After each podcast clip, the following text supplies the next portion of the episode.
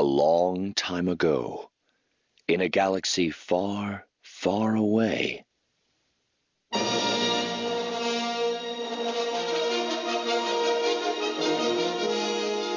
You're listening to Star Wars Beyond the Films, the official expanded universe podcast of StarWarsReport.com. There is a great disturbance in the Force. That's right, Whistler. Welcome to episode 99 of Star Wars Beyond the Films, your Star Wars discussion podcast, your ticket to the EU. Our episodes broadcast on the Star Wars Report website, www.StarWarsReport.com. Episodes can also be found on iTunes, Zune, or Stitcher, or right on our own Facebook page at SW Beyond Films.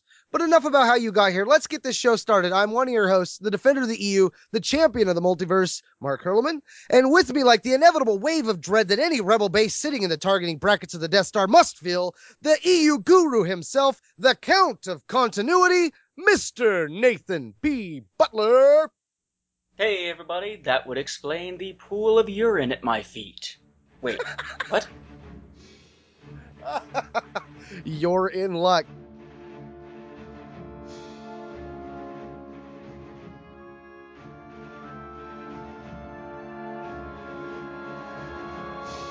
Here at Star Wars Beyond the Films, we ask the tough questions. Questions that have bothered you for a long time, or those simple ones that have perplexed you off and on.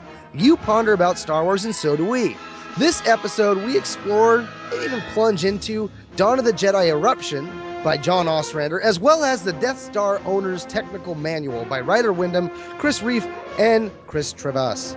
Now, before we get too deep into spoiler territory, we'll give you our quick spoiler-free rundowns. Just be sure to jump off at Tarkin's arrogance. Spoiler-free on these two topics, given how small they are. Okay. I would say that Dawn of the Jedi Eruption, first of all, where you can find this included within the text of the Dawn of the Jedi Into the Void novel. It's the novel itself, then it includes Eruption, which is not by Tim Lebbon, it's John Ostrander writing this, the guy that writes the Dawn of the Jedi comic series, and then you have your preview of Crucible in the back of that. You can also find Eruption with some exclusive art by, of course, Jan Duursema in the pages of Star Wars Insider number 141, the issue from May/June of 2013, so just a little bit earlier in this year. As for the Star Wars Death Star Owner's Technical Manual, or I guess maybe it's the Haynes Star Wars Death Star Imperial DS-1 Orbital Battle Station Owner's Technical Manual. There's a massive amount of text on this cover here. That, in and of itself, you can buy individually, published through Lucas Books and Haynes, of course, through Del Rey Books as well. The price tag on this one being $30, which is something that I'm sure that we will wind up talking about. Full disclosure here, of course, this is a book, actually both of these are books outside of the Insider that I had certainly gotten as review copies through Del Rey and that sort of thing. So we can talk about price, but it's not something that was actually paid on this particular end. I would say that if we're going to go non-spoiler, Eruption does a pretty good job of giving us what amounts to a, kind of like most short stories, a kind of pointless throwaway story. Its only real connection to anything being the fact that at the end of that story is when Lanoree Brock heads to Tython, where we wind up finding her en route Into the Void, and it sends Hawk Ryo to Fury's Gate, where he is when the events of Force Storm start. But otherwise, there's really not much to the story, but Ostrander does a pretty good job of describing the nature of, in a sense, how the Jedi, or however you're going to say it, and the Jedi that we know without the apostrophe, tend to look at the Force. There's a differentiation there that I find kind of nice, the way that he plays that out. As for the Death Star Owner's Technical Manual, again, not a whole lot to say about it, non-spoilery. Suffice to say, it does introduce at least a couple of minor new continuity tweaks into things for the Death Star. One somewhat new controversy, or I guess an old controversy brought back again for the Death Star 2. And if you are looking for a lot of new continuity information, if you're looking for the Death Star Owner's Technical Manual to be something like the Death Star Technical Companion from the West End Games RPG, look elsewhere. That's not what this is. This plays out much more like the Millennium Falcon Owner's Workshop Manual released in the same sort of Haynes automobile-style guide that we got, I guess it was, in 2011. So, I don't know. Both of these worth a look, but because they're not bad, but neither of them necessarily things that I would put on my must-read, must-check-out, must-purchase list. Yeah, I mean, I had some minor little things there. I feel Eruption kind of worked as a filler. Like you say, you know, it doesn't give you too much. It could be the pointless story, but it works as a filler episode, kind of, if you will. A tie-in of sorts when you've got aspects of, you know, Hawk comes from the comic. He's not actually mentioned in the book. And yet Lanoree is in the book, but she's never mentioned in the comics. So you've got this to kind of work with it. I like that aspect of it. You know, when we get into it more, where it's placed, I'm curious about that. But I liked it. I think, you know, John Ostrander did a really good job. He works the balance angle much better than Tim did. He made it very easy for me to understand in a very short period of time. I got done reading Tim's and I had a feel for the balance, but I didn't feel like I really 100% felt like I understood. You know, it's one of those things where the teacher's like, yeah, you get the concept, but you walk away going, do I really though? I don't really think I do. You know, but when you read John's, it's so short. And he really nails it with Hawk's character that it made sense. And I was like, okay, I could apply what I knew from Jedi in the future to this in the sense of how they work with their balance and how the balance affected the Jedi or the Jedi of that era. So that was kind of cool as well.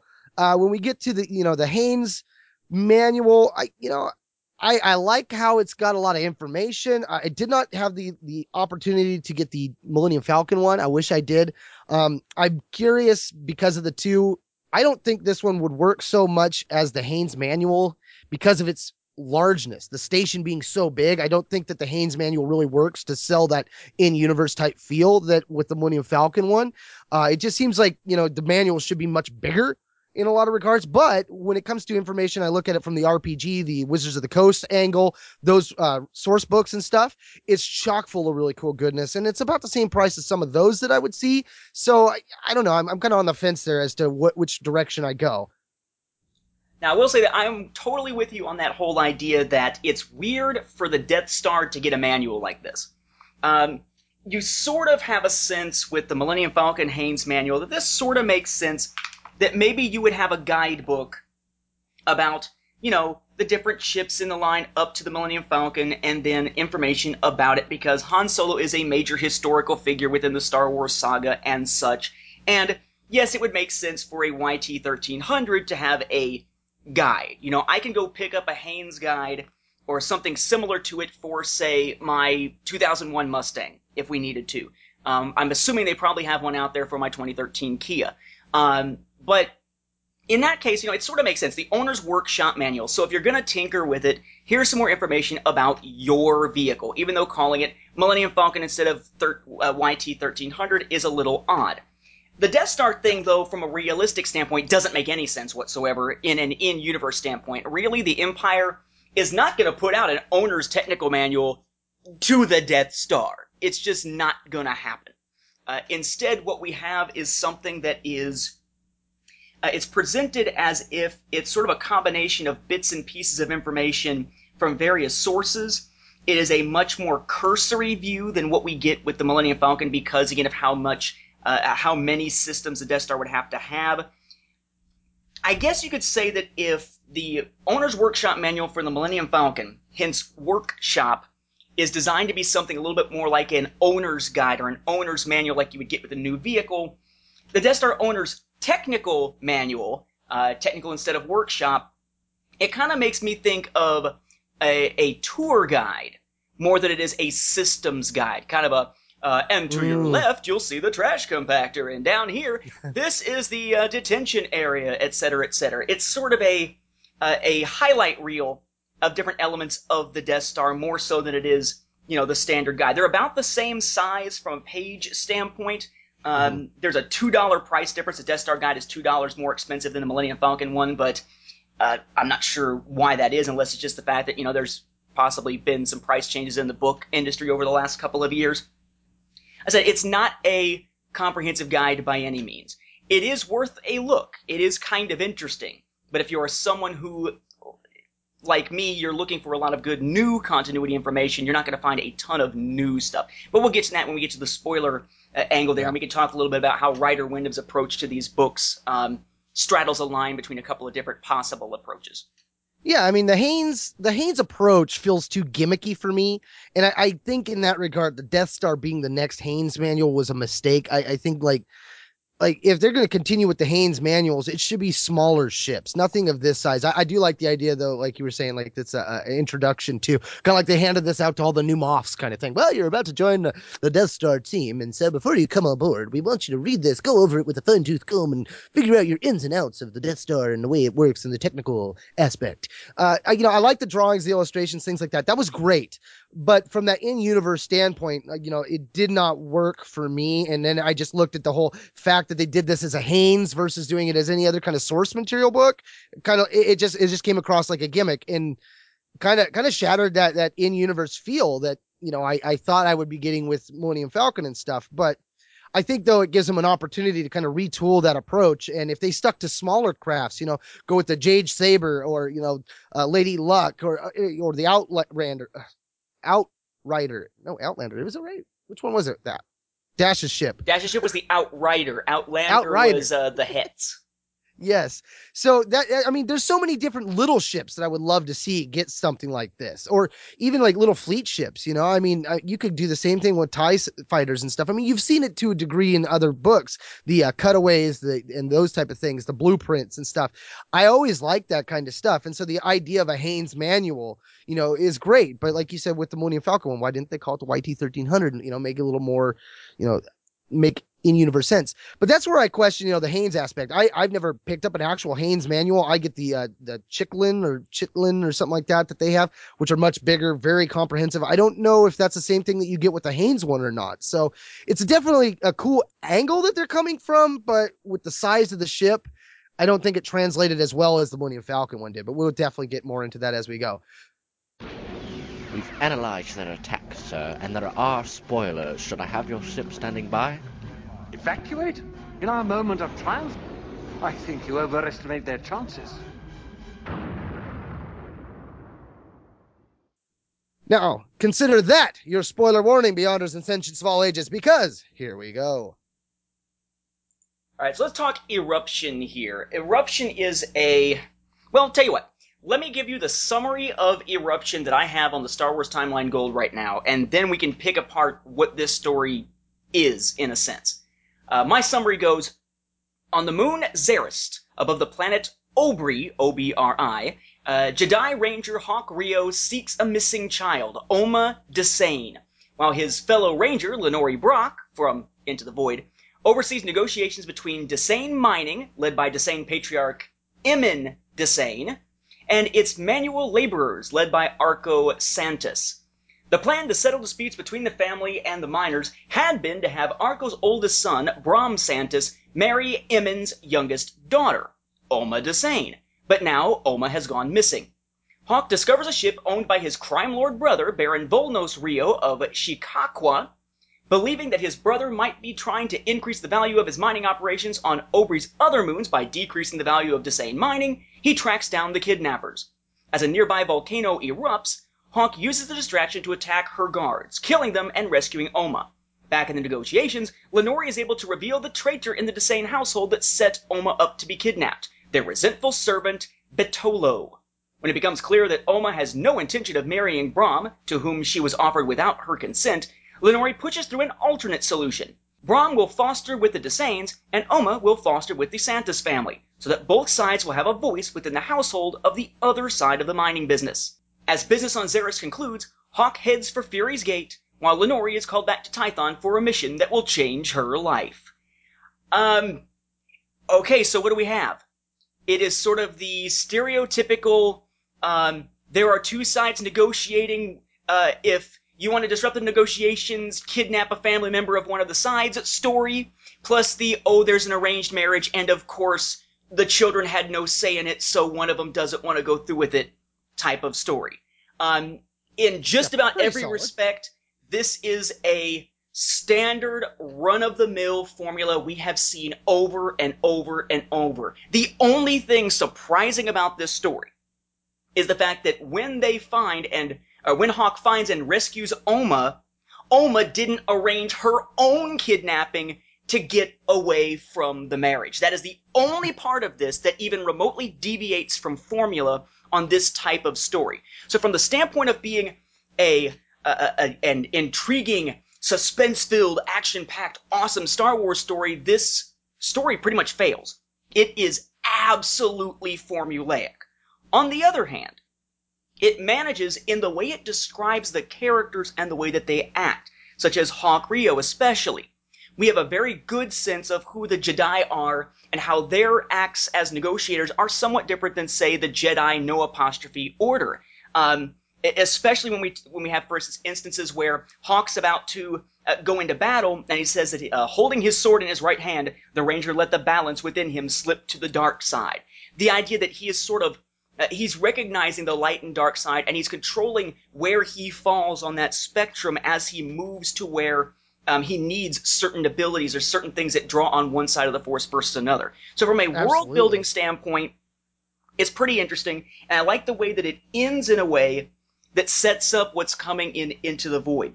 You have a standpoint there where he says, where's that last little bit here? Hawk says, "I'm heading out to Fury's Gate," replied Hawk. "It was the outermost planet in the system. Great generation chips left from the small world seeking a path through the maze that was the core and looking for ways back to the rest of the galaxy. The settled worlds jointly maintained a station there. I like to look out into the stars and meditate," he said. A small shadow passed over Lanoree's face. "My brother used to look out at the stars and wonder if there was any way back to the rest of the galaxy. He was never very happy on Tython," she said softly. She was quiet for a moment, then shook it off and said, "It was good working with you, Ranger Ryo. I look forward to the chance to do it again."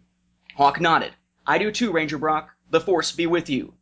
Lanoree smiled. "And you," she replied. The Jedi then crossed to their waiting ships and took off into the star-flecked skies. So we have this that moment of her mentioning Dalian Brock, her brother, so that if you were reading this in chronological order, which would be this, then Into the Void interspersed with The Adventures of Lanoree Brock, that little short story that was online, and then sort of interweaving as it gets towards the end with Force Storm, this would be a nice foreshadowing of what's to come for Lanoree.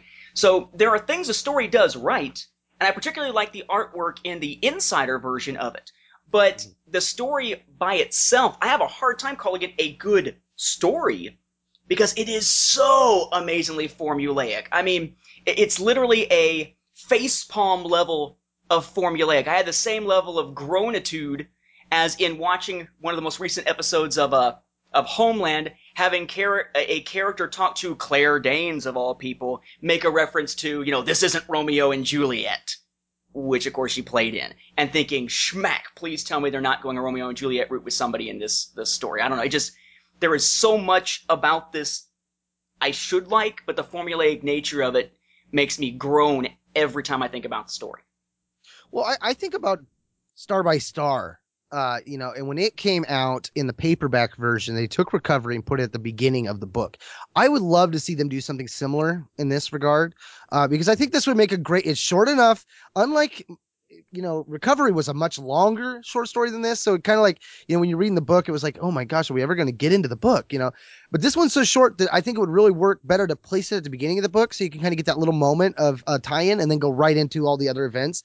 But you talk about balance, and there's another part farther on in that same scene where, Hawk preferred not to kill when he had the option, but there was no time and no other choice. Still, the darker part in him exulted, and he struggled to bring himself back to the balance. And it brought me to this idea, when I'm reading this, I'm struck by the thought that all of these Jedi, they have a relationship and experiences with the dark side, something that the future Jedi, they wouldn't do, or, the only ones that were close to doing that would be the New Jedi Order. You most common seeing that in the New Jedi Order with a bunch of people that have experienced, the darker side of life and things like that. Unlike Yoda's era Jedi, where they took him in at such a young age, they never had any relationship with the dark side. So that was interesting to see that, every single one of the Jedi in this era all have experiences with the dark side. And yet, from what we see from an EU standpoint, it's like, you mess with the dark side, eventually you're going to fall. Yet these guys didn't fall. They were always keen on that striving of balance.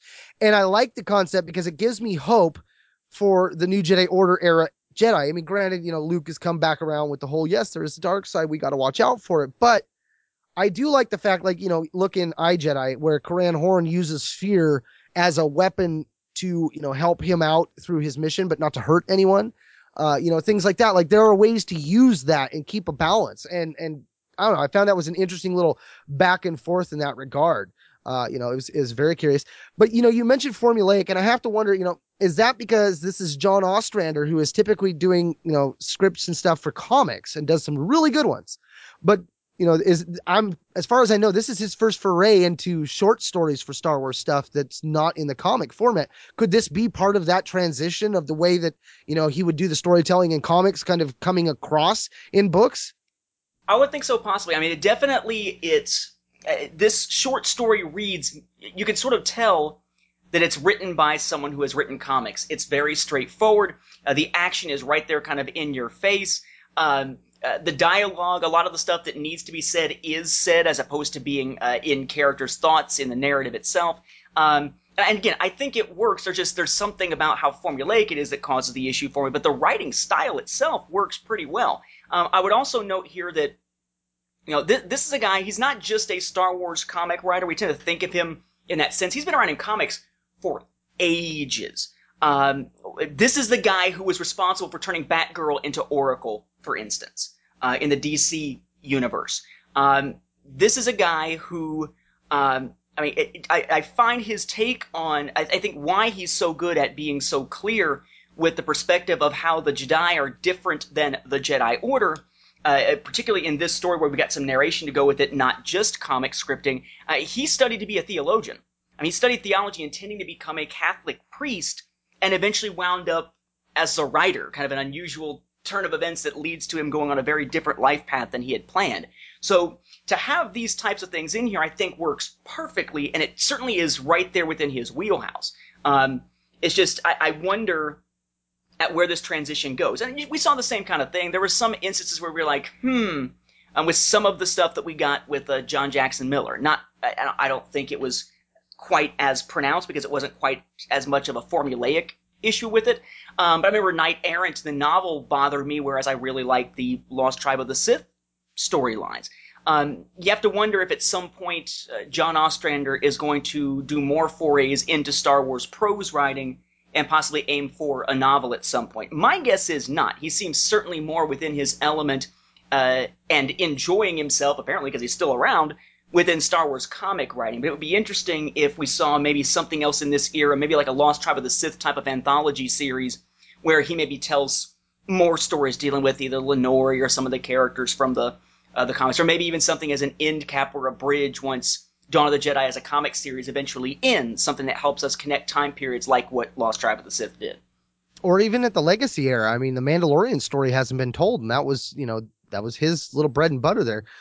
You know, I was thinking also along the lines of, you know, the whole Disney acquisition, you know, what's going to go on down the road with Dark Horse Comics? Is Marvel going to get the license? That was something that when that first came out, you know, I was always in that panic. Well, then John Jackson Miller started writing books. It's like, hey, okay, John's still on the team. Now you've got John Ostrander doing this as well. And it's kind of like, I like that idea that, you know, if we can get these writers from Dark Horse that have wrote great stories to write short stories for for Lucasfilm and the Del Rey side of things, I like it because you kind of bring them in your camp, and then it's like, okay, if we end up, and I'm not saying that we should, but if they did drop Dark Horse, you would still have these writers working for you in a sense that has been removed from Dark Horse. So I don't know if there's a legalese angle that they're working around, but it seems like this would be the way to go about it. You're like, well, we've got them working. They've made some Del Rey books. They've done some short stories here. You know, like, hey, why not have them work for Marvel now? Because I don't know. I've had that feeling that it really doesn't matter too much from the artist standpoint in comics going from one camp to another. I mean, I've seen many artists that have worked on, you know, one comic from like DC go to like, you know, Marvel or other places. So I don't know. I don't know how the logistics of that works, but I kind of wonder if they're working that in, like, you know, how can we get a lot of these good story writers kind of more entrenched into what we're doing? Except I got to say, if the fear with the Disney thing is over the whole issue of whether or not the Star Wars license goes from Dark Horse to Marvel, I think you also have to add in there whether, you know, Del Rey / Random House still has the Star Wars license in the future, because Disney has its own publishing line at this point. Authors like Dave Barry, I think Cal Ripken wrote a book through Disney. So, I mean, you've got this whole issue of, well, if everything is up in the air when the next round of contracts come around, then what can we expect, if anything? I mean, I'm still one who basically just assumes that, you know what, with Episode 7 coming, the post-Return of the Jedi EU is blasted out of the water anyway. It shall be gone, unless it's assumed to just be a separate continuity. Right now, we have But what about origin stories, though? I mean, any origin story that goes back before the original stories trilogies. Are going to do that to some of the other stories. I'm wondering if it's just going to be like a new EU, and there's a part of me that sits back and wonders if this has already started happening. Because, I'll put it this way, I am in the process of reading the stuff as they come out of Star Wars Volume 2 by Brian Wood, the stuff that seems like it's not meshing with just about anything. Oh, really? That's where the name for Rogue Squadron came from now? You know, stuff like that. Oh, really? That's when the TIE intercepts were. Oh, that's when the Executor was actually out there. Oh, so the Death Star is, et cetera, et cetera. There's all these other issues. Oh, look, here's another guy, as we'll see here in a moment when we start talking about the Death Star technical manual. Oh, here's another freaking guy who worked on the Death Star and was so instrumental in it. When I ask Leland Chi about continuity issues in just about any Star Wars publication, he generally provides some sort of insight into it. With this series, I've basically been told, wait and see how things play out. He can't really discuss anything about this series right now from a continuity standpoint. I don't know if that means that this person's been just given free reign, and the continuity is just going to have to deal with it, and they're going to turn around and try to fix things perhaps later and retcon things together later, or if what we're seeing is perhaps the beginning of something that is sort of a continuity unto itself, or a continuity that's meant to be separate from the rest, or what. But that's the only time I've ever gotten an answer like that. And it leaves me kind of scratching my head as to whether or not it's possible that Star Wars Volume 2 is the beginning of the end for the current continuity, in a sense, and that we are just sitting back here pretending it's all somehow going to wind up being okay. Between Rebels, Episode 7, Origin Story films, and possibly Star Wars Volume 2, I see little hope that we are going to have a chance to see the modern EU expand very far. I would not be surprised if Force War were the end of Dawn of the Jedi. I would not be surprised if we get one or two more arcs of, say, Legacy Volume 2, and then it's over. I don't think we will ever get Sword of the Jedi, the novel trilogy. I'm really of a mindset to say that I think that over the next 2 years, we're going to see the winding down of what we currently think of as Star Wars EU, as Star Wars official continuity. Whether that means a hatchet job of coming in and chopping things out and trying to fit things back together, or simply a clean break of continuity, or what, I don't know. But I do not see any way that it exists the way that it exists now in the future. I simply can't see it happening. Same thing, reason why I sit back and sort of say, really, when it comes to having no plans to try to fit the old Clone Wars stuff and the Clone Wars cartoon series stuff together. The comment was always made, once the series is over, we will work on putting it together and there will be some type of definitive timeline. Now the answer is, there are no plans to do that. Yeah, that's scary. It's all unraveling. Disney's also said they have plans on launching a book series already based off of Rebels with that publisher that you were talking about. So, you know, there is that as well. It's like, will they just do just the Rebel books on that series, or will they just decide to branch out and do other books in general? Because the spin-off books and the spin-off comics for the Clone Wars cartoon series turned out so well. So well that they ended both lines prematurely. Exactly. Now, you know, for Eruption, I say I would like to see it at the beginning of Dawn of the Jedi when it comes out in paperback. I think that would serve the story a little better. I liked the campiness. I thought that it fit the era well, you know, the story while being, you know, like Nathan said, a time-honored little tradition there and some storytelling. I thought it worked, so I liked it for what it was. It was short. It was sweet. It wasn't too long. It was just enough to get you in there. You got enough feel of the characters. And like I said, I felt that John did a much better job of explaining balance to me in just that little short story than Tim did in the entire Into the Void. So, you know, I liked it for what it was. Yeah, it's very much a, if Tim Lebbon's great contribution with Into the Void was a massive amount of world building for the Tython system, then in this sense, this short story Eruption, while formulaic, managed in its prose to do a lot of world building from the standpoint of who the Jedi are in relation to the Jedi that we know and love for the rest of the saga. Yep. So with that, we're going to move into our Death Star end of this. There was a lot of really cool things about this that I liked. I liked the images. There was a great image of the interrogation droid as it was bearing down on Princess Leia, and she's like, oh! I loved it so much I had to share it on our Facebook page. It was just classic.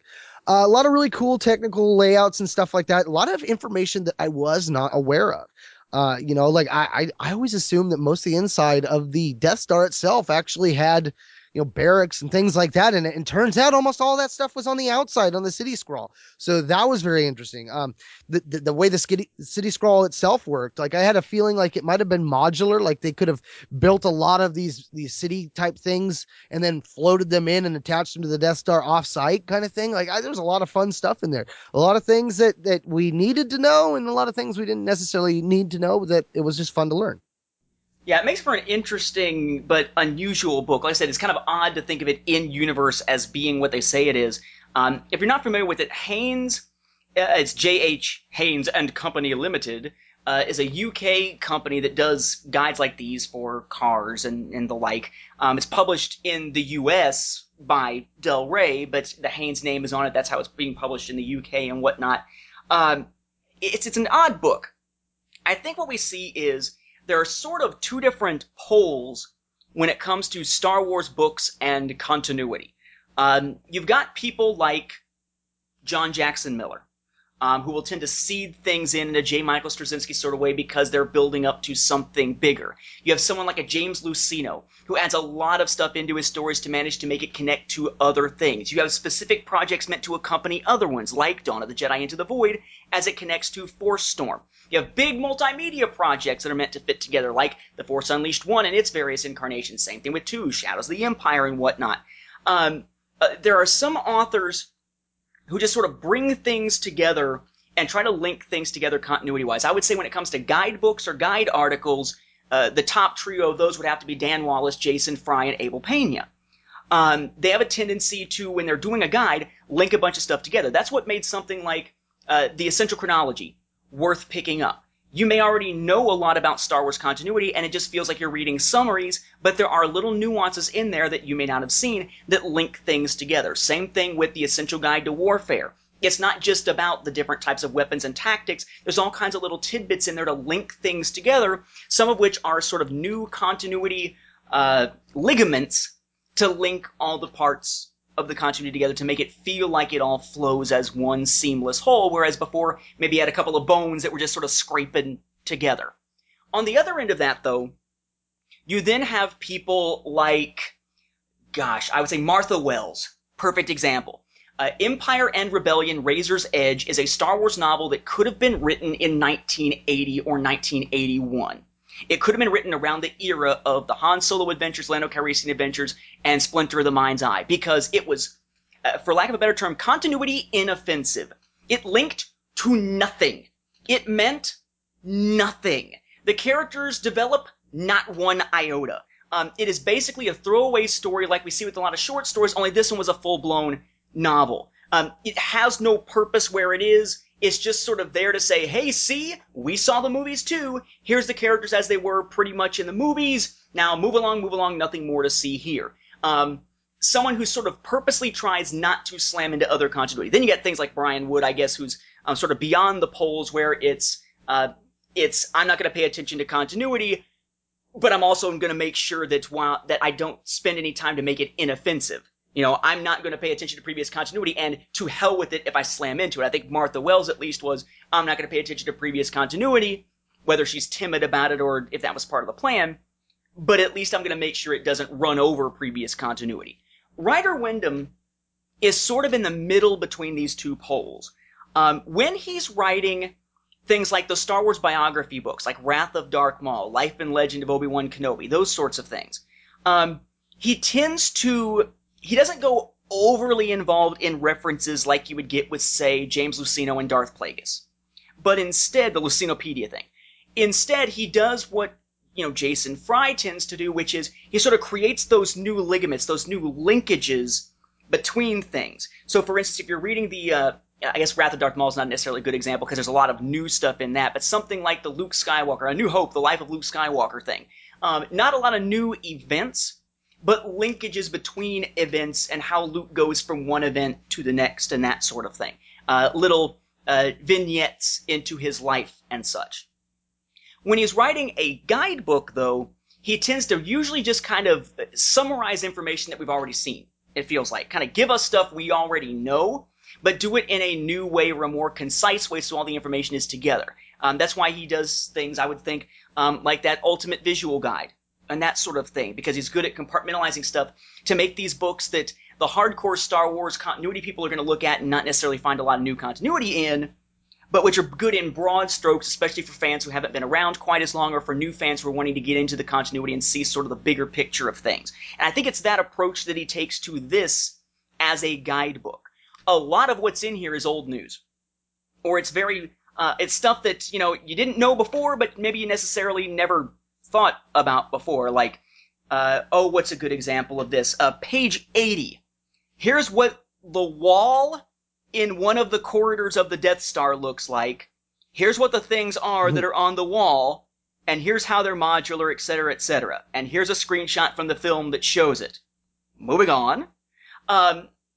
That kind of, it's not fluff, because it's good new information, but it's also not continuity-laden information that a lot of folks listening to this show are going to be really hyped for. There's really only two things that I noticed in here that stand out as what I think are new information, or information that was put in a very concise way for the first time. And thank you very much to Ryder Wyndham for doing this, because this is what I had expected the Death Star novel to do. The Death Star novel that wound up not fulfilling its promise at all of weaving together all these different backstories for the Death Star. This book does a pretty good job of doing that just in the first handful of pages that we've got. But I think there's two new pieces. One, we learned that after A New Hope, Bevel Limitless was tasked with creating basically a prototype of the ship-mounted super laser that would be used on the two Eclipse-class Star Destroyers that were at the time being built at Kuat and Biss, the ones we see in the Dark Empire stuff. And that his team, most of whom didn't know they were creating a prototype, come to call that prototype weapons platform the Tarkin, after Grand Moff Tarkin. And that the idea that having the Tarkin from the Marvel comics was also intended not just to be a prototype of the super laser type thing from the Eclipse, but also to help divert Rebel attention from the construction of the second Death Star. Second, I think it's new that we've learned that the reason why the Maul installation's prototype Death Star was created in the first place, the one we used to think was the prototype, and then they built the real Death Star, only for them to turn around and decide, oh yeah, the Death Star plans, they're in Episode 2, and yeah, they're building the Death Star by the end of Episode 3.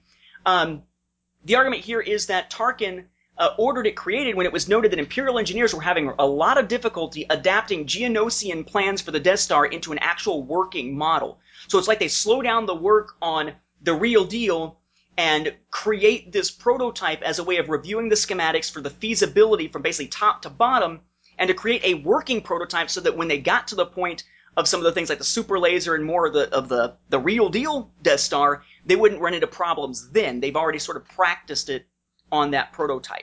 So it brings the history of it together very well. It adds a couple of new tidbits to it in the opening pages. But overall, again, continuity fans are not going to find a lot of stuff that's new here. But people who are just looking for a general overview of the Death Star will find a lot to like here. Yeah, I was enjoying the heck out of it. I mean, there were little things like a reference to Vader as Palpatine's lieutenant. I thought that was kind of interesting. I'm like, oh, I never saw him as a lieutenant really, but okay. You know, and how that power struggle worked.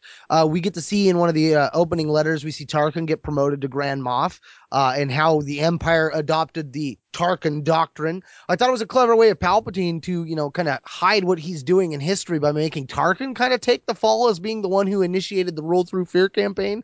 I'm like, kind of slick, like, you know, like this. But that's been around forever, though. The Tarkin doctrine idea, Rule Through Fear, that's been around since the West End Games RPG.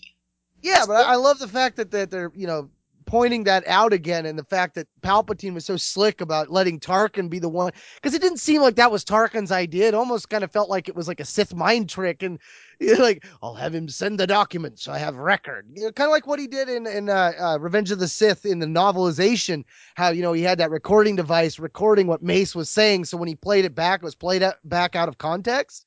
I don't know. I got that feel out of this thing. It was like, because I not for once did I really think that this was Tarkin's idea.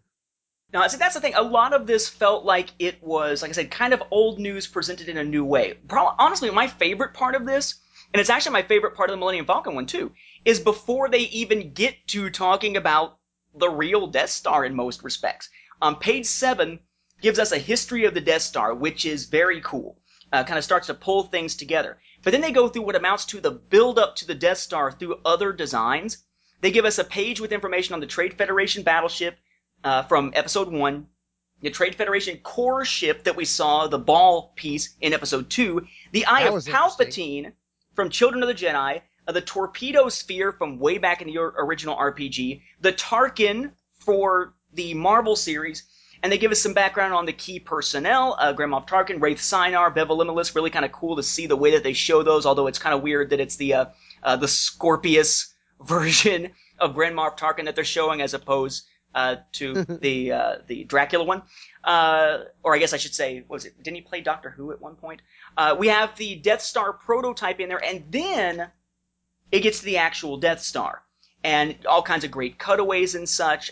Chris Reeve and Chris Trevasse did a really good job, as they always do, creating really good art for this that seems like it goes very much hand in hand with a lot of the images that we see from production photos or shots from the film itself, especially when they do things like what you were talking about, where we see Leia through the eyes of the interrogation droid, or we see the Dianoga from the eyes of a scanner nearby. Well, here's one on page 34, the tractor beam reactor coupling, and it goes, as revealed by visual data obtained by a military communications complex at Gilvani 3, Imperial stormtroopers did not detect the Jedi Knight Obi-Wan Kenobi as he shut down tractor beam 12 in sector N6 of the Death Star. It's like, really? You've got a camera that caught that and nobody red flagged that? I mean, I like the fact that they used the picture and they found a way to keep it in universe, but at the same time, it's a little funny. There's another moment like this when they're talking about the exhaust port, where they give the fact that the exhaust ports were ray shielded, and that the rebels, they figured out, well, hey, you know, a proton torpedo can get past that. It's like, really, the Empire wouldn't have figured that one out too? You would think, but I mean, there's really good moments. Like, for instance, and this is probably my favorite and most amusing part of this, is that yes, we've got screenshots. Like, for instance, on page 18, it's a screenshot from Episode 2 where you've got Pongo the Lesser with the Death Star plan showing up behind him. Yes, we've got new cutaway things, kind of like the type of thing we'd see with one of the essential guides to vehicles and vessels or to weapons and technology and so forth. And yes, we've got new things that are very lifelike looking by, like, Chris Trevasse, for instance, like the Leia from the point of view of the interrogation droid. But if you look at, for instance, page 37 and 36, there are shots of this that are presumably showing the surface of the Death Star. Well, what are they showing? It's the model, it's photographs of the model of the Death Star that they ran the camera over when filming Episode 4 and 6. So it's kind of amusing to look at that and know that basically what we're seeing is a model, because we've seen plenty of times the images of that camera on the little track zooming over this landscape. And yet here they're showing it because, I mean, that is the Death Star landscape. When they show it in the films, it is the model. So why not use a photograph of the model to show it? I thought that was pretty cool. Yeah. Although there is that one thing, and we should probably, you know, at least touch on it. Speaking of using the film as a reference or pictures of the film as a reference, there was one controversial thing that this book did.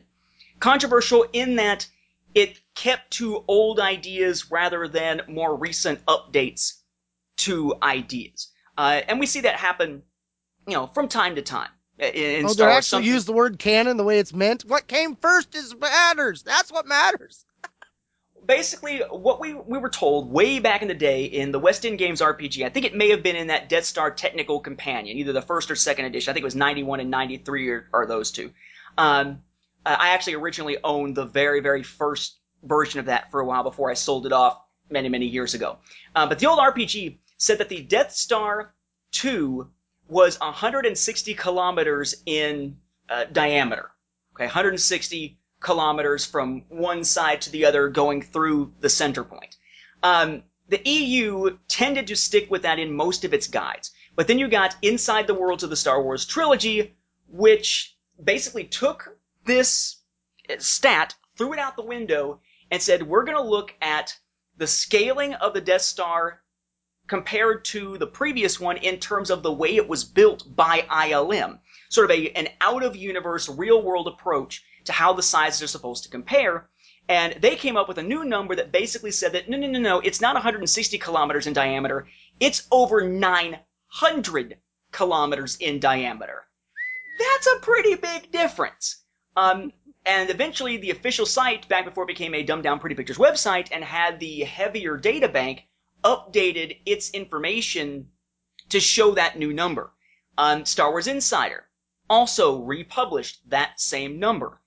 But then this manual went back and went to the older 160-kilometer number, which presumably is also what it used when doing its size comparison chart, which is pretty cool, on pages 120 and 121 that shows the very large Death Star II, the smaller Death Star, the Death Star prototype alongside it, along with the torpedo spear, the Tarkin, the Eye of Palpatine, the Executor, an Imperial-class Star Destroyer, and Cloud City.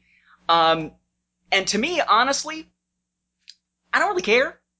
I like the idea of there being consistency, but the number's been changed before, so now having it changed back, not a big deal. What I'm concerned about simply is, was this something that was an intentional change, or was this an instance where they went to an older source not realizing there are newer sources and managed to screw things up? From what I read, it was intentional. Okay, so it was intentional. I read an article, yeah. Leland was talked to about it, and they all got together, and it was intentional going forward. They were going back to that original one. So yeah, I'm curious as to the why they decided to go back. But that, to me, I'm in the same boat as you. When it comes to size, that isn't going to throw me off. I mean, size matters not. Exactly. Yoda which is the thing, though. And I know there are people out there who are into that. I talk about us being the continuity guys. We are continuity from a story standpoint, guys, I guess. We want to see it all fit together in a storytelling standpoint. We know there are plenty of minor inconsistencies all over the place. That's why I think, to me, this type of thing, or Luke Skywalker is this many feet and this many inches tall. No, over here it says he's 1 inch taller kind of stuff. That stuff doesn't bother me. Yeah, that's a fudge number. That happens in life and in Star Wars. Just think about, it was referred to repeatedly in the 2000 election? Fuzzy math. It's just, to me with this though, I mean, I can see where the issue is. But again, I'm not someone who is overly concerned about those types of issues because they pop up so often. With Star Wars, it's been popping up since really the beginning, size issues as people sort of making their comparisons. And then you've got people like Curtis Saxton with the technical website that he did, some of which winds up getting worked into continuity when he got a chance to work on some official Star Wars publications. Some fans take the stuff that he did as essentially gospel, even if it isn't a fandom official production. In fact, I remember that was one of the big things back that got people railing against me on the original Chrono Radio back somewhere between 2002 and 2007 when I made the note that, Curtis Saxon's data should not be taken as canon fact because unless it shows up in an official Star Wars publication, it's not canonical. It is a fan production, just like the Star Wars Timeline Gold. Nothing I say in there does anything to affect the continuity unless somebody uses it to do something in the official continuity, like using it to jump off of for something like the dates in the Essential Atlas, or apparently it being used by Pablo Hidalgo for the Essential Reader's Companion and that sort of thing. It's a fan project. And I think in this case, a lot of the frustration comes to the fact that yes, there are contradictions with numbers like that within Star Wars publications, but I think it's made all the more exacerbated by the fact that when fans are really into those types of statistics, they tend to be really into them, and they are doing all kinds of numbers themselves, essentially as fan productions, or whatever you want to call it. It's fanon, not canon. They're making up their own numbers, or they're figuring out numbers themselves, and when it doesn't fit with what is out there, they flip. Kind of like me with the dates of Dawn of the Jedi. I still don't see how this is supposed to fit, and how many times that they were saying something contradictory to what it is, it's still going to bother me. But you just kind of have to sit back and say, okay, however I calculated it really doesn't matter. If this is what they're saying it is, then you know what? Fine. that's what it is. We just kind of have to go with it. Maybe that's something that I've gotten used to after years and years of doing the Star Wars Timeline Gold and in its original form and all that kind of stuff. Because to me, these types of numbers, I see it, they're fudging it. I'm like, yeah, they do that. And just every fan's got their thing. I mean, I remember when the New Jedi Order, Yuuzhan'tar, you know, when they started calling Coruscant Yuuzhan'tar as Kresh of the Gods. And then all of a sudden somebody was like, oh, because they named it after the homeworld. I was like, no, in the earlier books, they said they forgot the name of the homeworld. They went with Yuuzhan'tar as Kresh of the Gods is the closest thing they could get. And yet all of a sudden, everyone was calling it, wow, it's Yuuzhan'tar is the homeworld's name. It's like, no, it was never said that. What, are you guys not reading the book? You know, then you got to realize, okay, well, it's just a small thing. I can let this go. You know, there were little things in here that I don't know. Maybe they were obvious in the films. I can't remember at this point. Page 38, they give the reason why the Rebel X-Wings flew so close to the Death Star. It was because the automated systems of the turbo lasers prevented the turbo lasers from firing because they thought that the Death Star was in the line of fire. They were programmed as a safety override to not shoot the Death Star itself. So as long as the X-Wings were staying close to the hull of the place of the Death Star itself, those things shut off. And that was why, even though there were so many turbo lasers, very few of them were actually shooting. They were only shooting at the X-Wings coming down at the angle. I don't know. That may have been thrown in there somewhere in the original trilogy. I don't remember that at all. I thought that was a great little bit of tidbit information there. Lots of little things like that. Again, like with the exhaust port, things like that, that I was like, okay, I didn't know about that. Really? Okay. They talk about the Death Star's hyperspace multiplier. You know, Bevel was wanting to get it down to 3, but it might be as high as 5 or 6. I thought that was cool because you know, the first time I ever heard of a hyperspace multiplier was in the Wizards of the Coast role-playing games. You know, when you got the Starships of the Galaxy and stuff, you know, want to get a 0.5. You know, I want to be like Han Solo, man. I want a fast hyperdrive. The fact that they were using this as an in-universe statistic, I thought was even cooler. You know, there's a what is it? The trenches and stuff like that. You know, well, you always saw the big ones. Well, the 0.5 thing though, that was a film thing, right? To make 0.5 past light speed. Yeah, but it was never explained what the 0.5 meant until, as far as I, you know, what I came across, it was in the Wizards of the Coast book. You know exactly what it means. It means half of 1.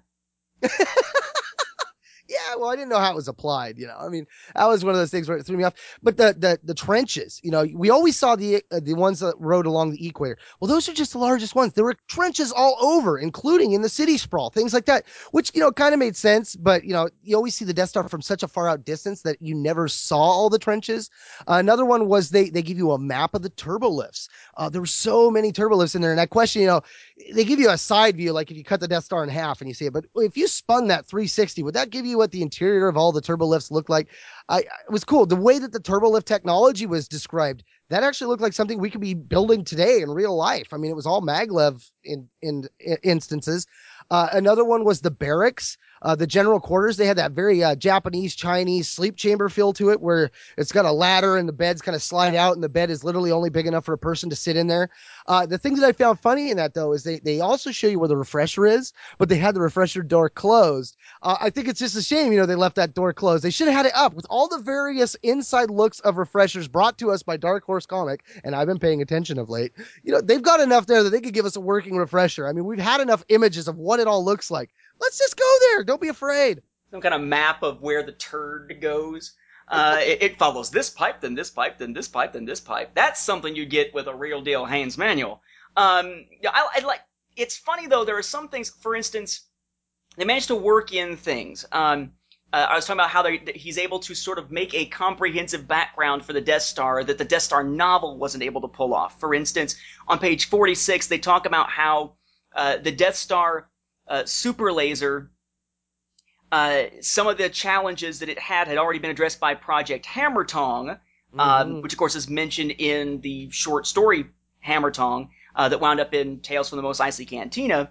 But talks about, for instance, the Republic Force mission to Maigito to get an experimental power source that we saw, I believe it was in Battlefront 2, and then Desolation Station, and so on and so on. All these great references, but then doesn't reference on that same page when talking about the Death Star's super laser tributary beam shaft, why there's no guardrail for these guys. There's 1, 2, 3, 4 different pictures of these guys standing there, and there are 2 different captions, but one of which talks about the protective visors that they wear, but nothing about away. Yeah, but nothing about the guardrail. Here's my thing. And this is the same thing that I have, the same issue that arises with Star Wars, with just about any guidebook. And that is that this is a cool book, and it brings together tons of old information so that for the first time I really feel like the story of the Death Star's construction makes sense. The story of how they find the Death Star plans, oh, that's all kinds of screwed up still. But the story by which the Death Star is constructed, how you put together years of continuity, and the new surprise continuity of it showing up in the prequels together, I think this does a good job of sort of melding that together into something that feels cohesive. But this book came out fairly recently. We already have two more things that have been thrown into the continuity recently that are supposed to be part of the development of the Death Star.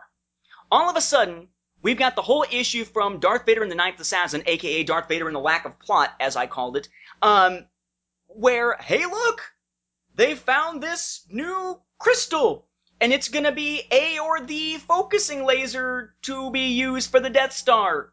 Oh goody! And in Star Wars Volume 2, we meet this guy, Tag Rogarin, who it turns out was a weapon systems designer on the Death Star, the guy who supposedly designed, or at least helped design, the super laser. The guy that Leia runs into in the ruins of Alderaan and such in the second storyline that presumably now is being called From the Ruins of Alderaan instead of Prisoners of the Empire.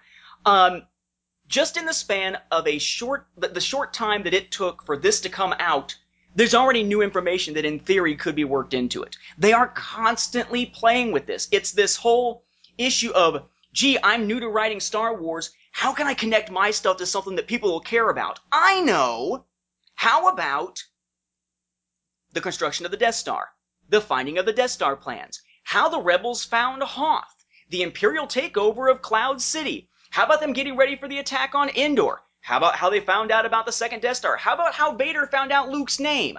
There's all these different touchstones, and they just need to finally say, leave it the hell alone! Stop going into this old trod ground, because what you're doing is not enhancing things.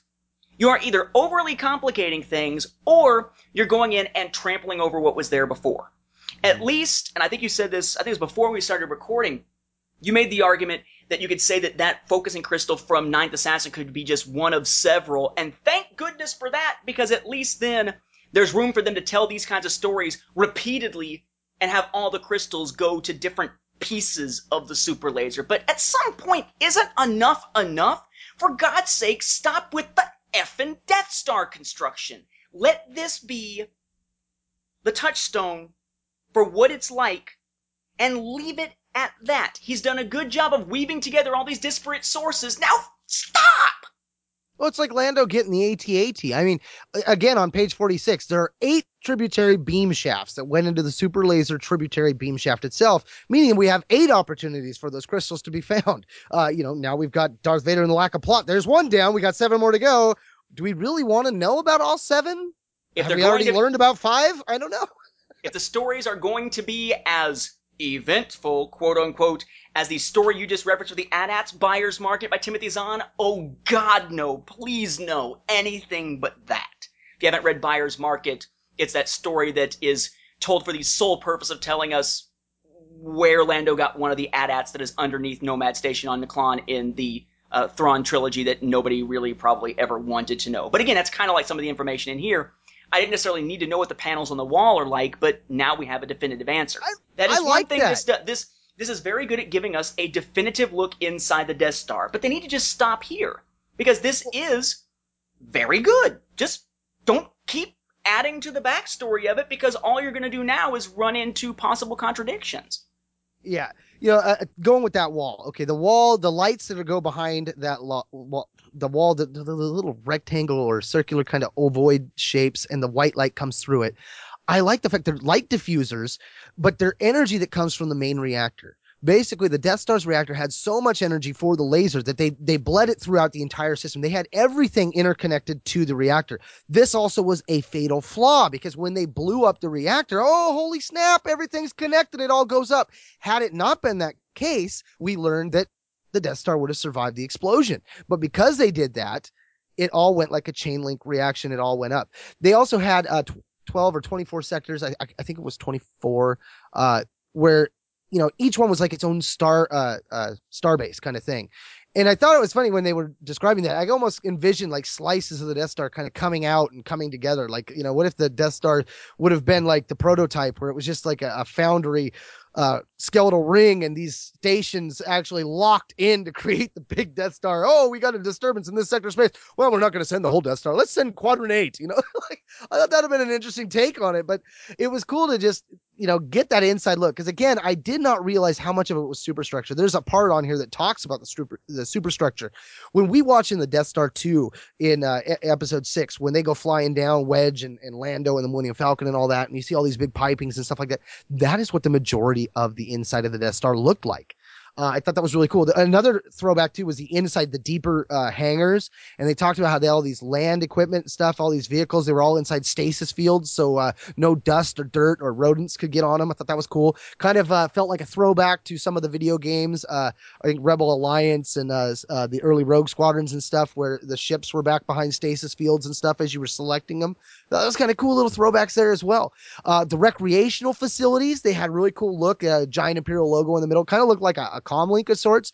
But again, the attention to detail that went into there, they had the shooting ranges, things like that. Like, I could visualize all this stuff from standing in the location just off of what they gave you. They did a really good job of throwing all the layouts. I really liked that. It was really cool.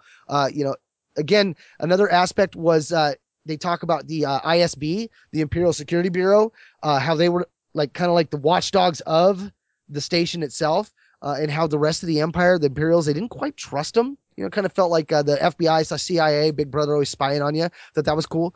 Page 89, though, they're in the detention center. There is a moment where they talk about the ceiling-mounted holocam.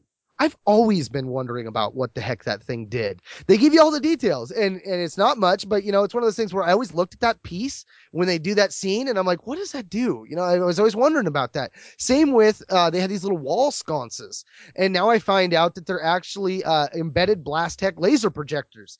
And honestly, I'm looking at them, and I'm like, all the details they give you, I'm like, really? These things don't look like they would do much at all. Like, they don't look like they would function well. They look like they would only shoot maybe, like, straightforward or have a very limited cone that they'd be able to blast. It's like, why would there was a lot of that? Why would the Empire put this in their thing? I mean, there was a lot of superiority, obviously. Like, they didn't think that anyone would ever get inside. They didn't think anyone would ever get close enough with the rebel ships.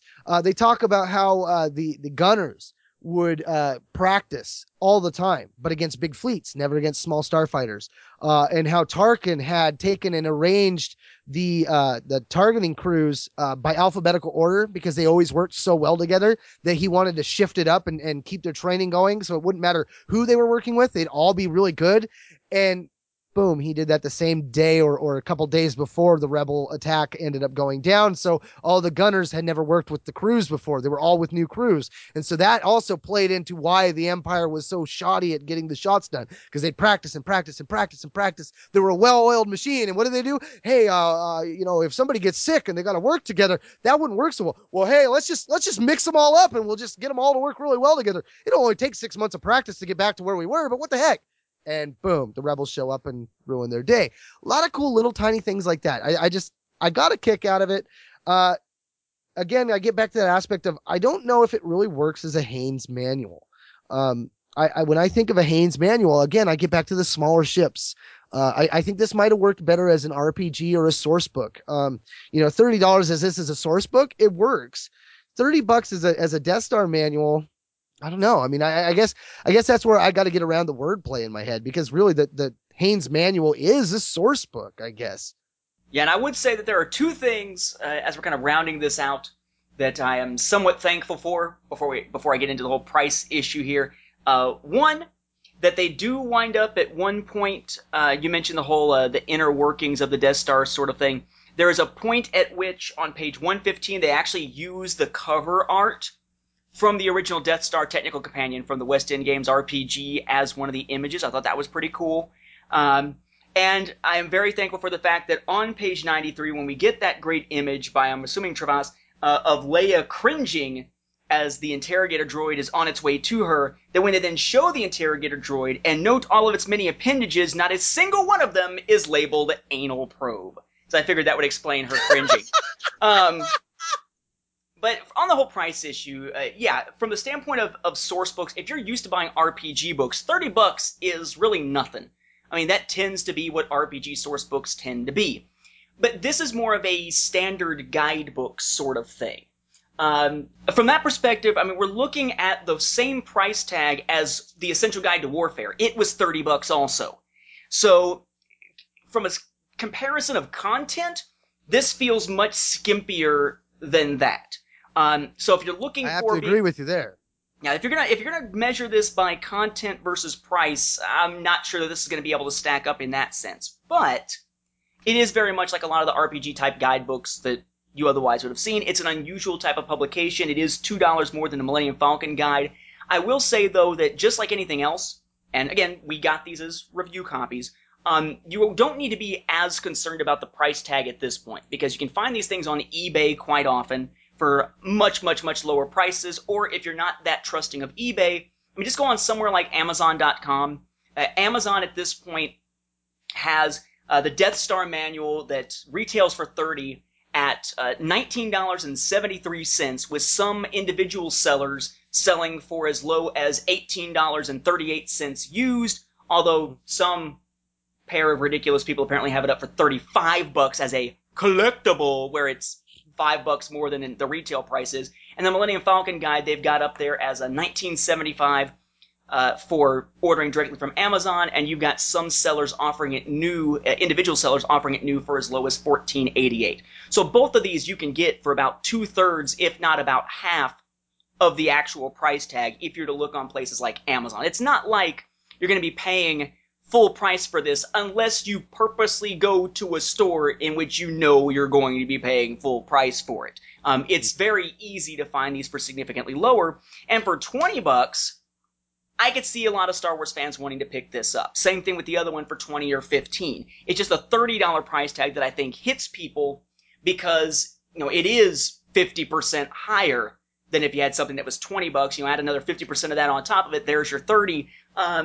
It just feels a little taken aback. It makes me kind of wonder if when the companies start to price these things, how much consideration is given to the fact that, well, we're looking at the supply and demand for it at this particular price, but we actually are more looking at the supply and demand on the discounted price. Like, when they're thinking about how many copies of this they're likely to sell, are they thinking of it as a $30 product, or are they thinking of it in an Amazon sense, thinking of it more like a $20 product, but in order to get $20 out of it, they've got to put it at a price tag of $30. You know what I mean? How much the internet buying landscape has altered the way they have to look at supply and demand and price point. Hey, that makes sense, because honestly, yeah, $15 to $20, this is gonna be a great steal. You almost question, like, did they jack it up? You know, looking at the Essential Guide to Warfare versus this, did they jack it up because this one's got a hardcover and the other one doesn't? Because that seems to be the only thing. I mean, inside wise, you don't even get, I think, even half the content that you do in the Warfare one. But the Warfare one's got that soft cover. It's also a little bigger. But yeah, $15, $20, you can find it for that. That's a heck of a good deal for it. $30, I say you got to be kind of more into that. I like source books. I like the role-playing games. I like all those essential guides. You know, that's the price you're looking for. I agree with you, though. Look for it online. Yeah, and if you're going to spend $30 on this one and $28 on the other one, save your money. Don't buy either of those. Get the Book of Sith Vault Edition or get the Bounty Hunter Code Boba Fett book. When either of those have that crazy electronic container to them. It's kind of hard to get Jedi Path like that for $60 now, but if you go on Amazon, it's a $59.99 price tag for Book of Sith with the Sith holocron for the book to go in, or a Bounty Hunter's Code that has the Bounty Hunter Code book in it, instead of being $100 for each of those. If you're going to pay $60 out of your pocket for a Star Wars guidebook, there are guidebooks out there that I would say I personally, as a continuity fan, would prefer. If you get these for their Amazon's type discounted prices, though, and you've already got those, and you're looking at this and just wondering, is this a good buy? At the discount, yes. At the higher price tag, yeah, most fans are going to be a little iffy. Gamers will probably be okay with it, though there's no game statistics in it. Yeah, that's where I have the hard time. It's, you know, $30. If I had to buy this for $30, I don't think it brings enough extra stuff that I would be satisfied with my purchase. You know, luckily they gave me this one and I didn't have to hunt it down, but I'm going to have to hunt down the Millennium Falcon one. So I'm definitely going to look more towards the route of the eBay or, you know, Amazon, stuff like that, looking for it at a cheaper price because, you know, anymore, the only books I really buy at the bookstore are the paperbacks, and I'm gladly pay the full price on a paperback as of right now. They haven't inflated that high yet, but there is that aspect of inflation. Like, you know, you say, is that really the goal here of, are they looking at the less down sales? And I got to think, you know, you may be onto something there, man.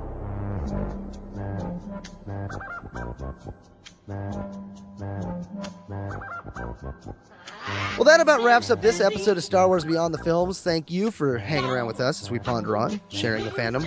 Remember, you can always listen to our episodes streaming online at the Star Wars Report website, www.StarWarsReport.com.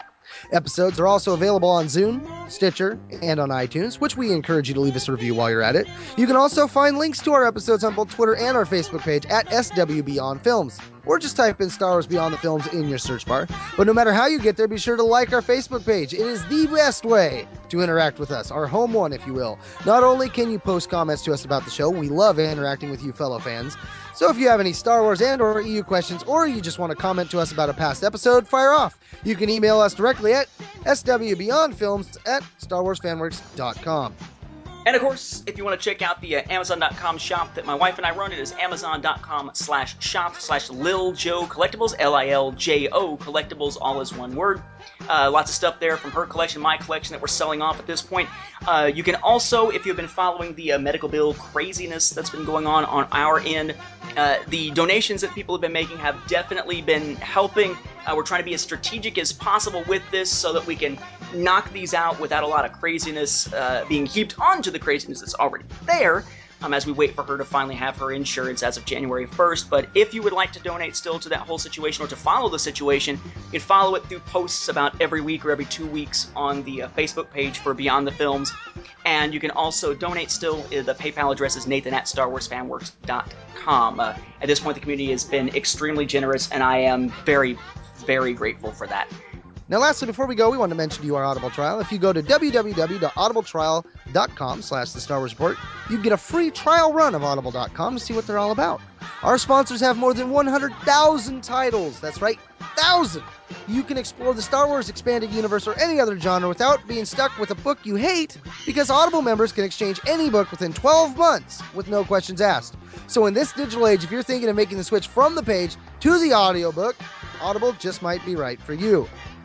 You can even help support us directly at the Star Wars Report by going to www.starwarsreport.com/support, or by following the link at the bottom of each of our Star Wars Report episode posts. Now, once again, for Star Wars Beyond the Films, this has been Mark and Whistler. And Nathan. Saying thanks for listening, and may the Force be with you. And don't quote us the odds that you are eagerly awaiting our 100th episode next week. And the big announcement coming with that, it's going to be a pretty awesome show. Or the odds that they're going to put Eruption in front of Into the Void.